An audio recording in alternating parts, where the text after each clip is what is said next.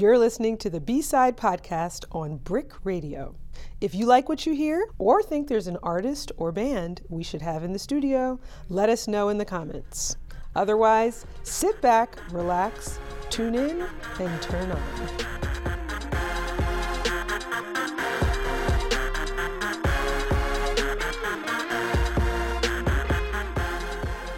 Greetings, one and all, and welcome to a fresh edition of B-Side, the show that serves up choice sounds of the borough live and direct from the BRIC TV studio. George Clanton has released uh, music under various monikers, but his 2015 album, 100% Electronica, released on his label of the same name, has burned up the internet airwaves and solidified his standing as a virtuoso of virtual compositions. We're lucky enough to have him here for the next hour to treat us to his sounds and tell us a bit about his process. So keep it locked right here on B Side.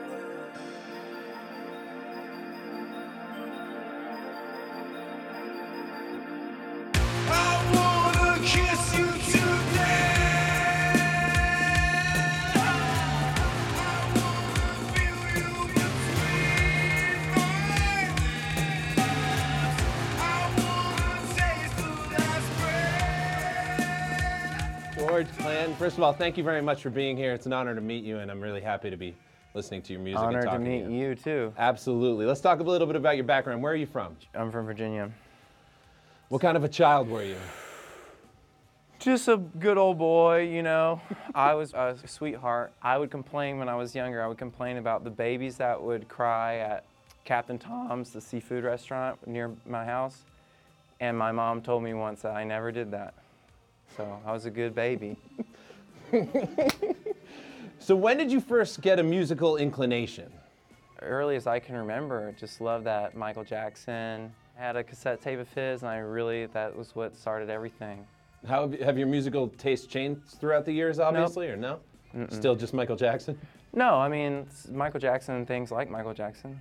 Uh, How do you write your songs? I mean, do you get inspired? Did you sit down and kind of start to fool around with stuff? That's hard. If I could answer that question, I would have way more songs than I do.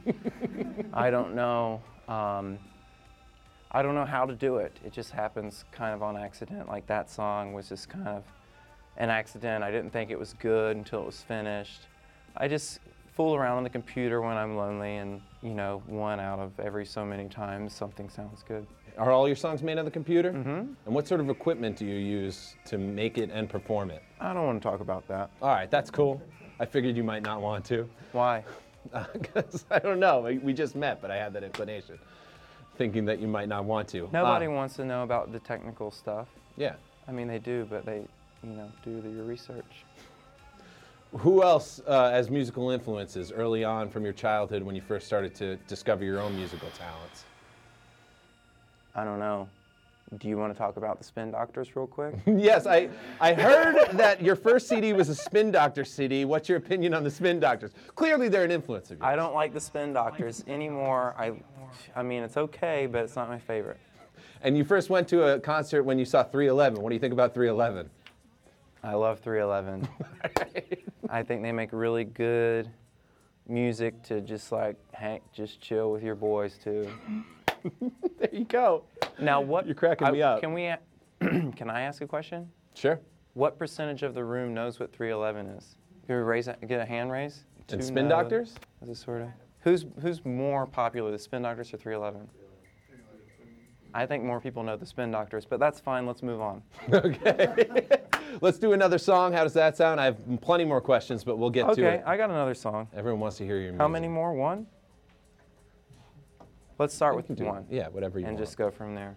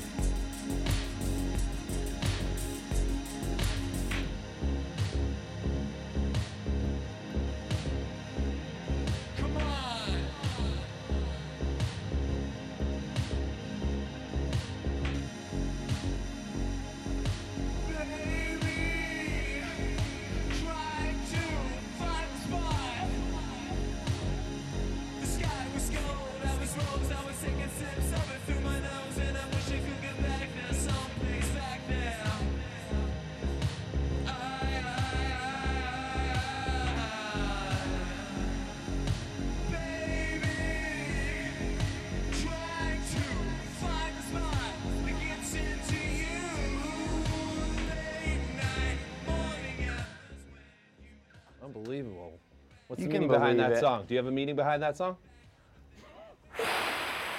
Have you heard it before? Yes.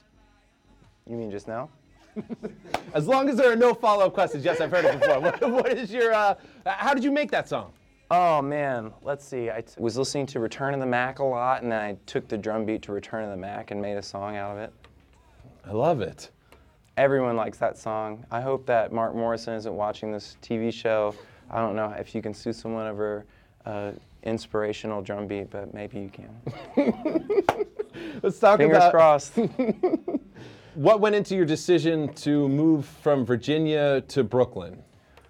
Um, everyone s- said, "Bro, you know, move to move to Brooklyn. You're going to be huge. Move to Brooklyn. You're going to be famous, and you're gonna, everyone's going to love you there." And how did that, how does that work out? What do you think the advantages Oh, of living in great. Brooklyn I found 10 people that really like me and got them to come tonight and it's been it's been lit. I learned a lot of slang. Do you think there are advantages to living in Brooklyn, or Absolutely. I mean, I think that it's the most maybe the most advantageous place to be, but at the same time, it has disadvantages.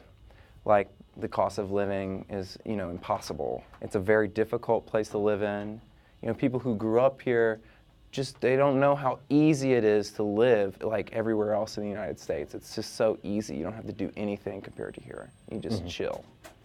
Not everybody wants to do that though, you know. what, so? What is the show that you put on like? Are there crazy things? What's the craziest thing that's happened at one of your concerts?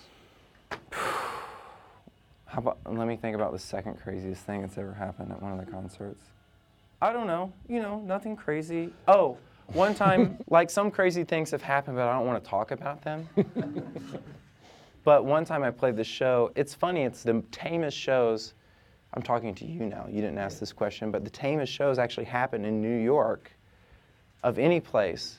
And then when you go, let's say to someone, some place that isn't as desensitized or as like overstimulated as New York, because in New York everyone's seen everything. If you live in New York and you go out and you see music, you're able to see like an incredible artist every day. But in Virginia, where I hail from, I remember being very young and, and only have ever lived in Virginia and cherishing like anytime anyone from anywhere, especially like an internet artist thing, you know, you come through and you say, oh, you know, this thing's from the internet, or I'll go see it or something like that.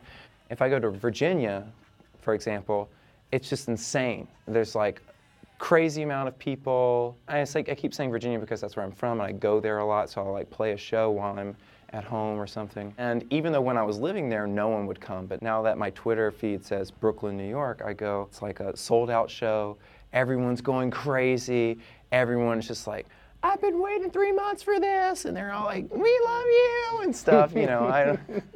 That's like, in, when I was in Virginia, everyone hated me. I mean, it's not just because of that, but do you think there is cachet to saying you're from Brooklyn that people will show Absolutely, up? Yeah. yes. No, I think that that is the like the main reason to pay the price to be in Brooklyn is to just say people are really into that. I know it sounds stupid, but it's true. It's like people in small towns think that like if you live in Brooklyn, you're like some type of famous guy or something, but really it's just it's just all the same people. You know, I've seen incredible bands in small towns that just never got big because no one cares because they're oh, that's just the band from my town or something, and then or if you're in if you're in New York, everybody can come and see you and you know the tastemakers can come and see you, become friends with you, and you just have to decide if it's worth the price tag. Yeah, what do you think about that? I think it's worth it and not worth it. I'm on the fence. I think that it was a good idea to come here, but as like an internet artist, I don't know if I'll ever be a New York artist. I think that there's no scene of people who like have these like little doodads and they're playing and they're singing. In New York, it's actually like a lot of promoters frown upon you for singing. They think it's lame. But if I wasn't singing, then what would I be doing? I'd be pretending to play two boxes and not even doing anything. You know what I'm saying? Yeah. So I think it's cool to sing a song. I like song singies, singy songies. You know, there's a million artists who don't sing songs, so I can sing song get away with it, I think. Hell yeah. And let's hear another song. Okay, I'll play another song. Jeez.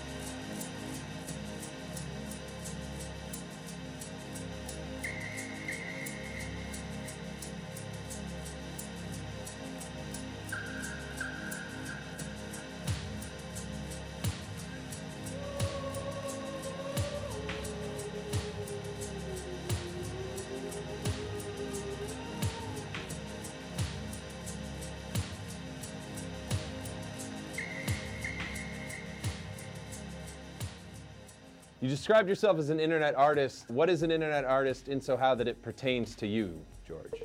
I just meant that I like to think that I'm famous somewhere. So I said the internet. When you set out, did you set out to become an internet artist? Uh, sure, I guess. I don't know. I didn't think that anyone was going to listen to my music. Is that true? Yeah. I mean, early on, and then I tried really hard and no one did. And I kept trying, and then some people do. What was the first attempt at, you know, creating a full album? That's a that's a hard question. Don't know how to answer that. Let's just say I made a full album in 2008 under the name Mirror Kisses. That was like meant to be a total like pretend 80s album, and uh, it was like just a fun joke for me at the time. And then I just felt like all the songs were really really good, even as just like just for fun. Mm-hmm. It's kind of cheesy now. I mean, this is a long time ago. It's kind of cheesy now, so I deleted that off the internet and tried to hide it as best I can, and no one can find it.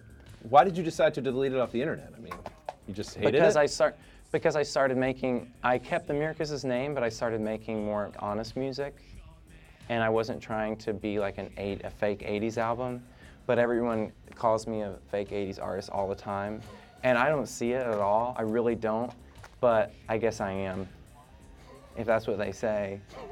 I think it's the way I sing or something. I mean, nobody says that like Rihanna's an, an 80s artist, but she's using all the same like synthesizers. I don't. I just don't understand. I think it's the fun way that I sing. I sing in a fun, like a really fun, like a really really fun kind of way. And they used to do that, but they don't do it anymore. So 100% electronica. How long did it take you to record that from conceptualizing Oh it Oh my to God, releasing really it? long time. But the amount of work that I put in, it took me uh, from start to finish, I say like two years.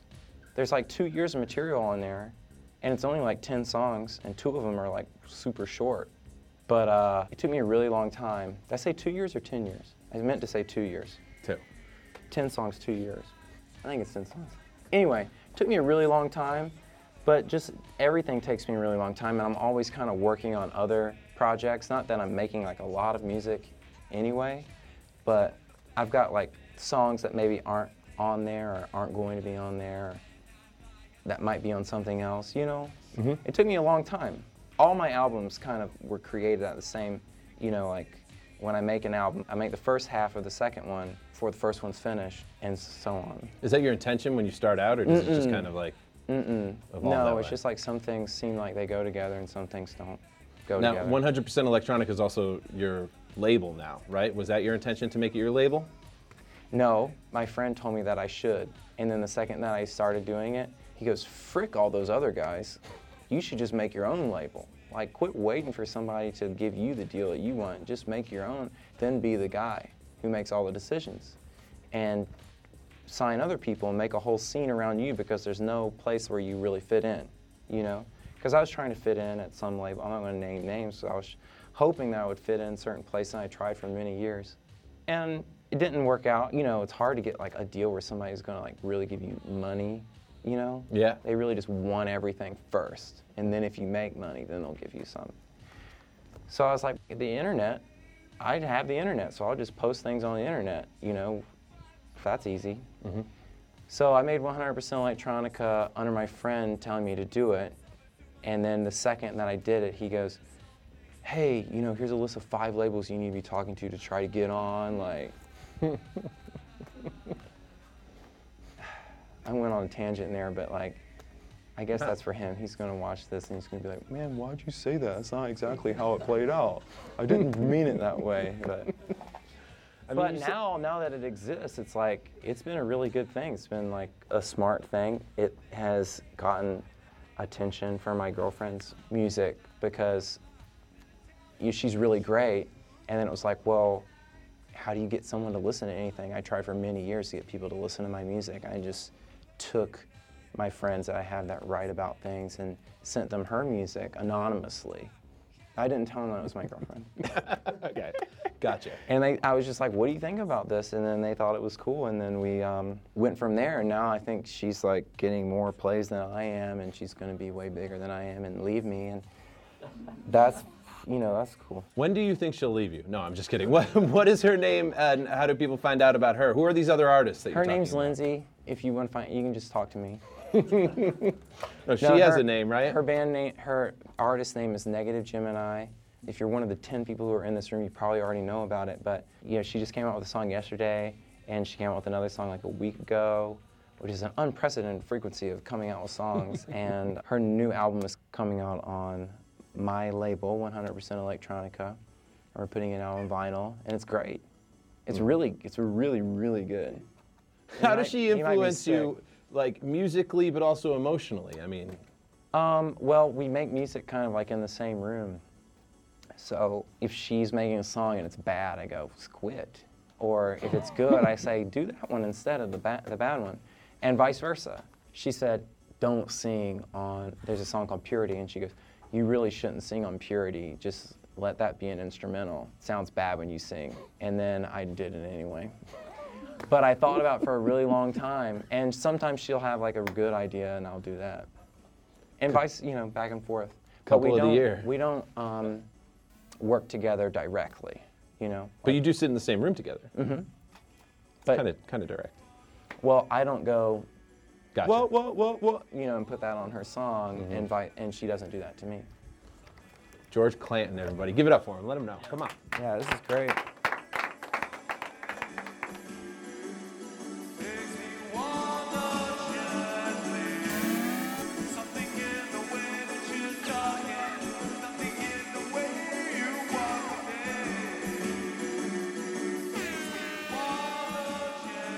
The B Side Podcast is produced by Charlie Hoxie, Keisha Cole, Ro Johnson, and Sasha Matthias. Recorded by Onel Mulet and edited by Emily Bogosian. For more information on B Side and all BRIC Radio podcasts, visit bricartsmedia.org slash radio.